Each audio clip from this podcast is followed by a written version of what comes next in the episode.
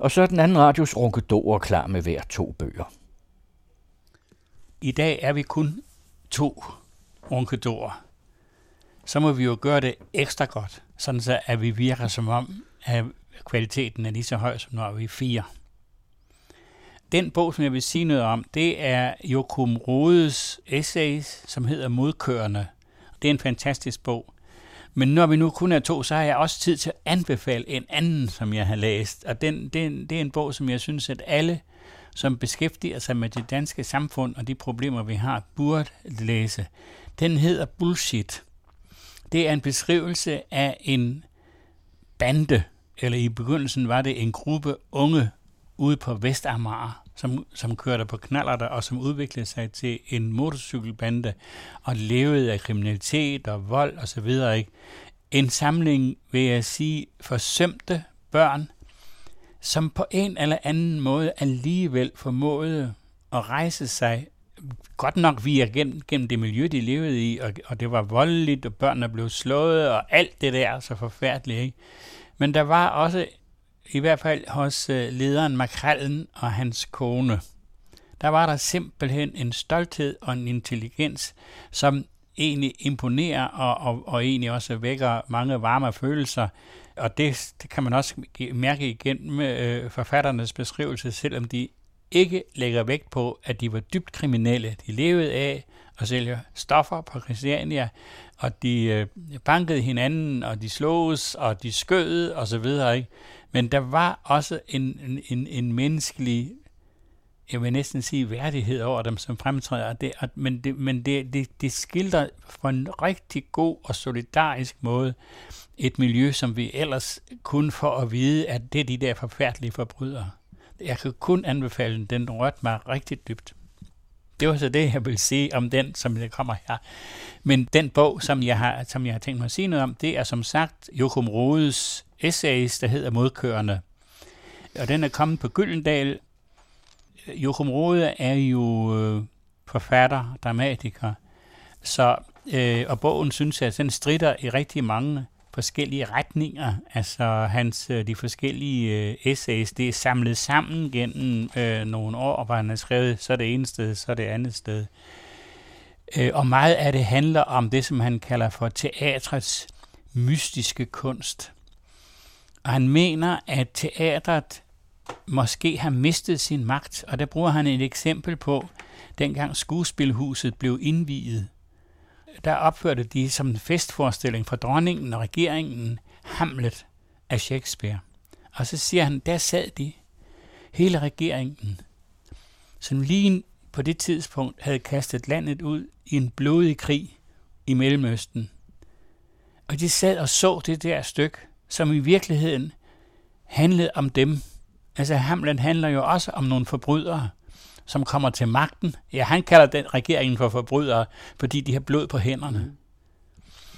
Og så sidder han og ser på det der stykke, og så sidder han og ser ned på regeringens medlemmer, hvordan de nu tager det der, fordi det er jo et vældigt opgør.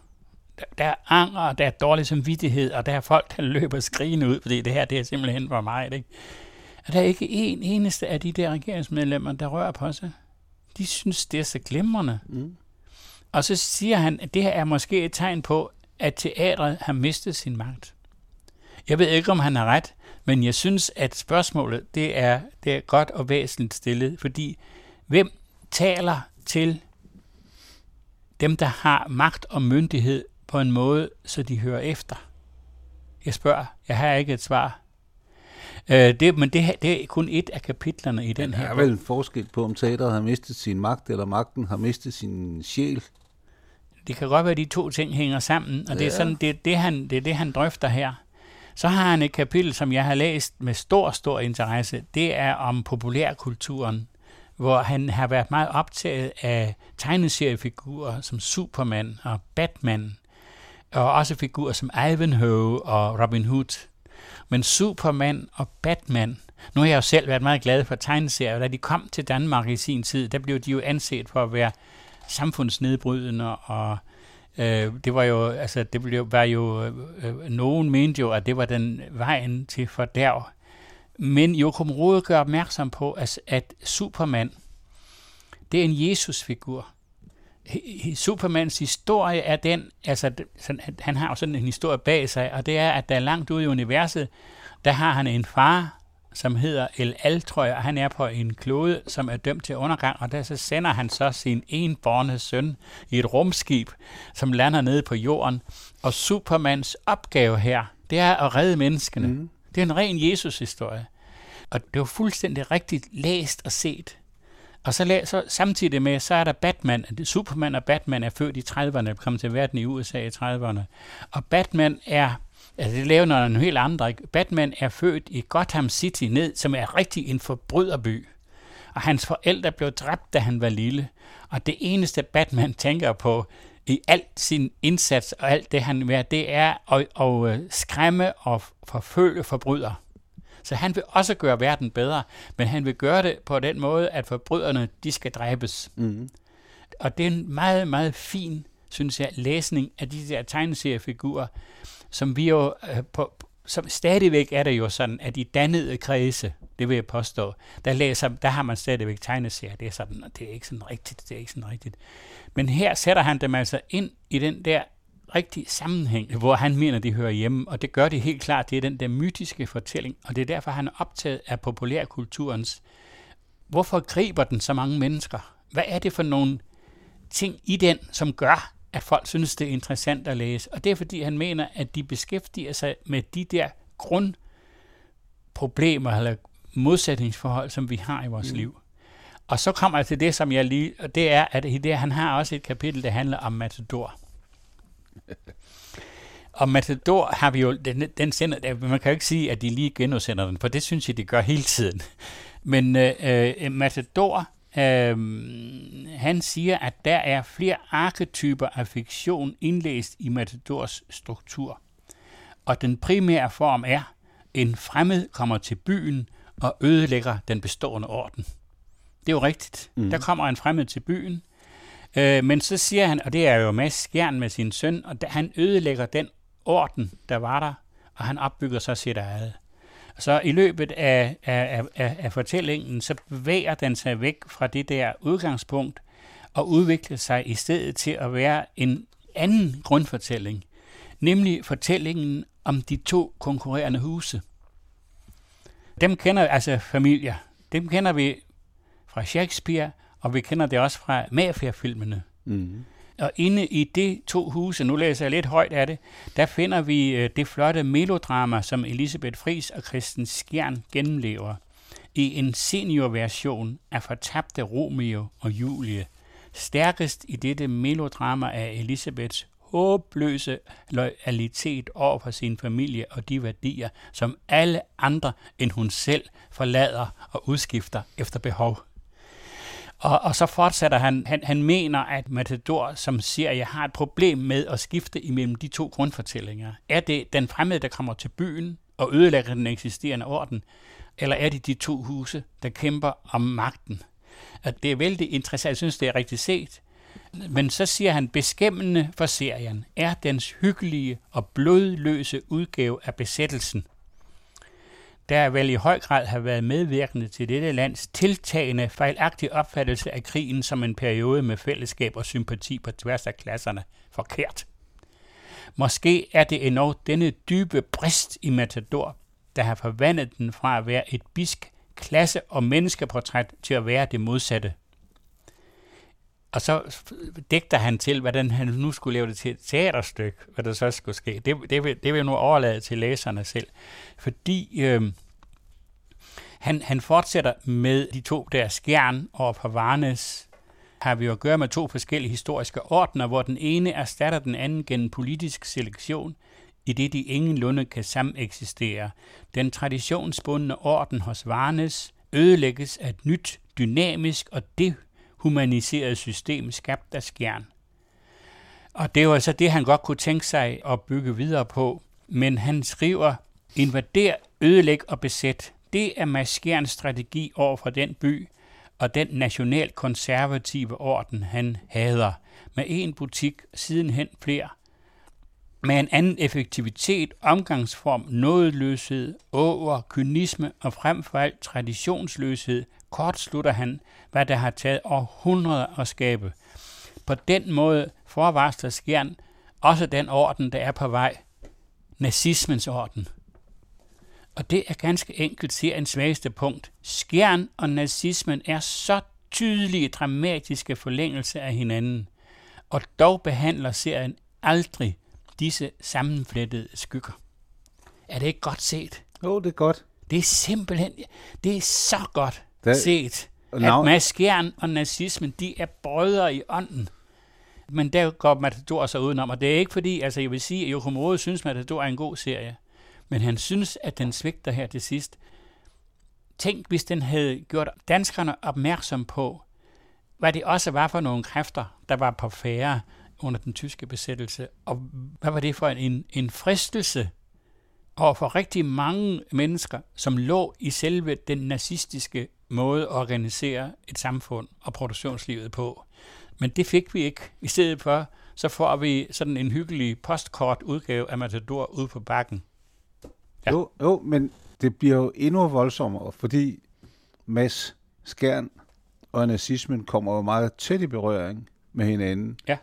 Så, så, så det har været oplagt at forfølge det spor. Ja, men, her, men, men, men Maskeren afviser det og bliver ligesom sådan en koloratør, der mod sin vilje får stoppet en masse penge ned i lommen.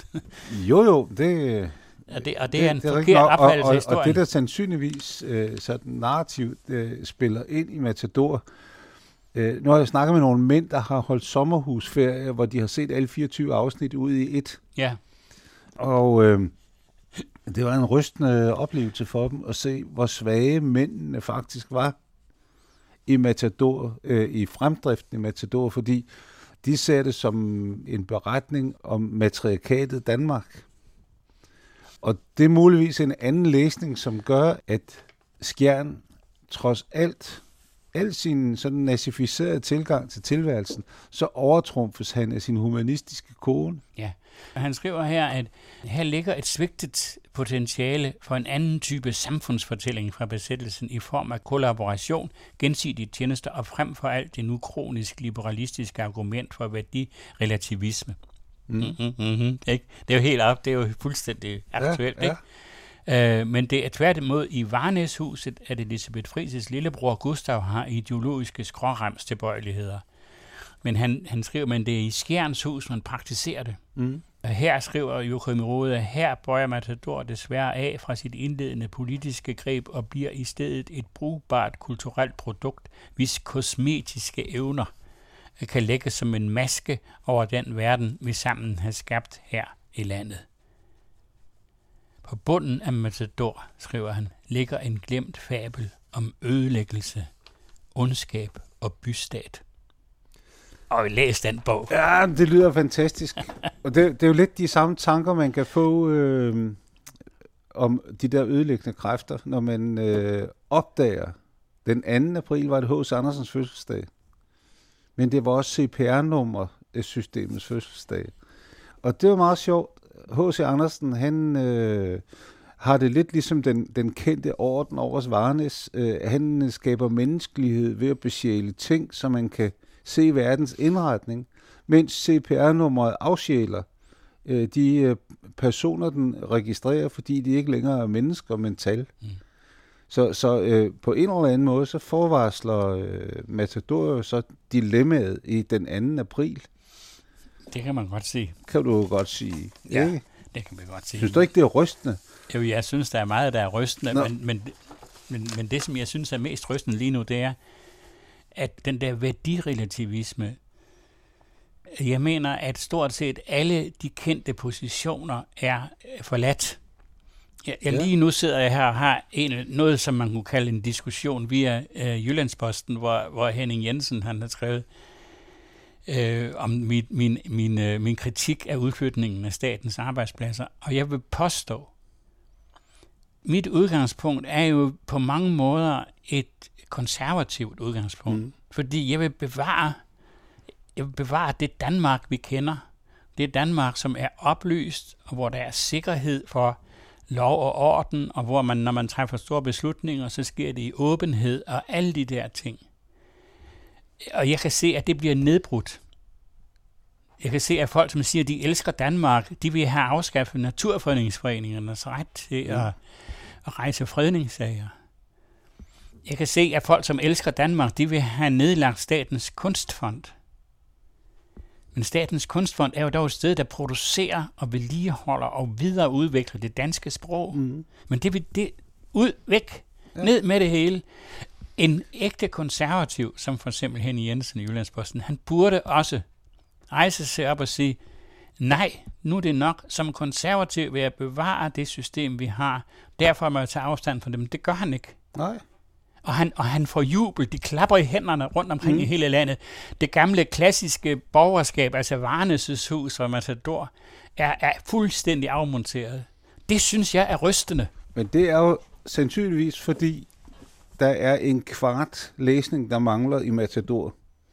Nemlig, at øh, det kan godt være, at Skjern er i familie med øh, nazismen. Men Skjern er jo også i familie med øh, den markedsgørelse, der ligger et liberalistisk syn. Ja. Og der er desværre mange konservative, der har svært ved at finde ud af, om de er det ene eller det andet. Altså det, det, der hedder, altså nu, nu skal man jo ikke blande tingene sammen, fordi der er jo, Det er jo der det, er jo konservatismen, og så er der det konservative parti. Ja, ja. Og det konservative parti er jo i den grad viklet sammen med bankverdenen og Ja, ja, ja. ja. den danske, alt, alt det der ting. Men den, den, den anstændige konservatisme, og den konservatisme, som vi også bekender os til, når vi går ind for naturfredning, Mm. det er den, der har det skidt. Der har Ja. næsten, jo, dens forsvar er nu flyttet over i venstrefløjen. Mm. Og, de, og den fløj, som da vi var unge stod for samfundsomvæltning og samfundsomstyrtning, den står nu for det modsatte, Ja. vil jeg påstå. Mens de andre, de ved ikke, hvad de står for. De er bare populister. Jeg kan ikke se, der er noget værdigrundlag nogen steder i det der. Det er værdirelativisme simpelthen ud i sidste instans. Og hvad de har, er, det er kun snak. Deres kærlighed til Danmark er begrænset til et område her, Mm. på den nederste del af ansigtet. Nu har du jo så fået lov til at tage en ekstra Det vil, nu, bog undskyld, ind med bullshit. Jeg vil godt lige nævne i den her sammenhæng, at Kjeld Holm har skrevet øh, nogle erindringer, som just er kommet, og i dem skældner han meget voldsomt imellem øh, erindringens etik og så hukommelsens øh, umenneskelighed på en eller anden måde. Øh, det, der kan gøre en konservativ, og der hvor jeg selv synes, vi var nogen, der måske svigtede i, i 68, det var, at vi glemte erindringen. Vi så fremad, men, men erindringens etik, det at der er noget, som, som spiller ind, så nogle værdier, man slæver med sig, øh, nogle steder, der betyder noget osv. Det røg ligesom med ud med badevandet. Øh, men øh, fred med det, men erindringens etik er jo netop det, der gør, at du går ind for naturfredning. Det har ikke noget med hukommelse at gøre. Hukommelse, det er udenadslærer og, og sådan nogle ting. Det er hukommelsen, man dyrker i dag i, øh, i de politiske krise. Det er det, de kalder faglighed. Så, øh, men jeg vil vende mig til den her bog. Jeg, øh, Hvad hedder den? jeg er den anden ronkedorie, der er her i dag. Jeg hedder Jens Råhauke. Ja. Og jeg har taget en bog med, som jeg har haft liggende et stykke tid, og er vendt tilbage til gang på gang, fordi den har fascineret mig. Det er tegneren Simon Bang, som sådan i den øh, i se- og hør-offentligheden er gået lidt under radaren, fordi han laver storyboards til film for alle de store. Han, han er en blændende tegner og illustrator. Han har fået udgivet en bog på forlaget Multivers, som er på en eller anden måde noget af det mest krukkede, men også noget af det mest åbne, jeg har, har været ude for. Han begyndte som femårig og besluttede sig for, at han ville være tegner. Han ville være kunstner. Så han fik en skitseblok, og så gik han ud, og så satte han sig uafhængigt af vejret og tegnede det, han så. Rundt omkring i Fensmark og omegn, den her by, hvor der engang lå et hederkronet glasværk, lidt uden for Næstved. Han øh, voksede op i en kunstnerfamilie. Det er blandt andet hans forfædre, der har lavet trolden, der står ved Munkebakken i Næstved. Og, men der er ingen, der har pisset ham til det her. Han har kunne gå i, der, i, i farens og farfarens atelier og vise sine skitser. Han har lavet nogle skitser til sin mor, men de sidder stadigvæk i hans skitseblokke, for man river aldrig en ting ud af skitseblokken. Men nu har han altså så fået udgivet den her bog med en samling skitser fra det år, hvor han var 13. De er fabelagtige, fordi det er umuligt at se, at det er et barn, der har lavet det. Det, øh, det kunne lige så godt være en voksen. Han har altså, fra han var de der 5-6 år, hvor han besluttede sig, og så fra sin 9 års alder, hvor han uanset hvad sad ude hver dag og tegnede. Og så frem til her, hvor han er 13, der har han øh, udviklet en teknik, så han kan gengive det, han ser. Og det viser sig, at, at tegning først og fremmest øh, handler om at se. Det handler ikke om at gengive nøjagtigt, det handler om at se. Det har han arbejdet så intenst med, så i dag nu, rigtig mange år senere, der kan han huske nøjagtigt ved hver billede, hvor han sad, og hvad det var for nogle tanker, der kørte i ham omkring den her ting. Og så viser det sig, at der ud over det tekniske alligevel er nogle ting, øh, som har med følelser at gøre.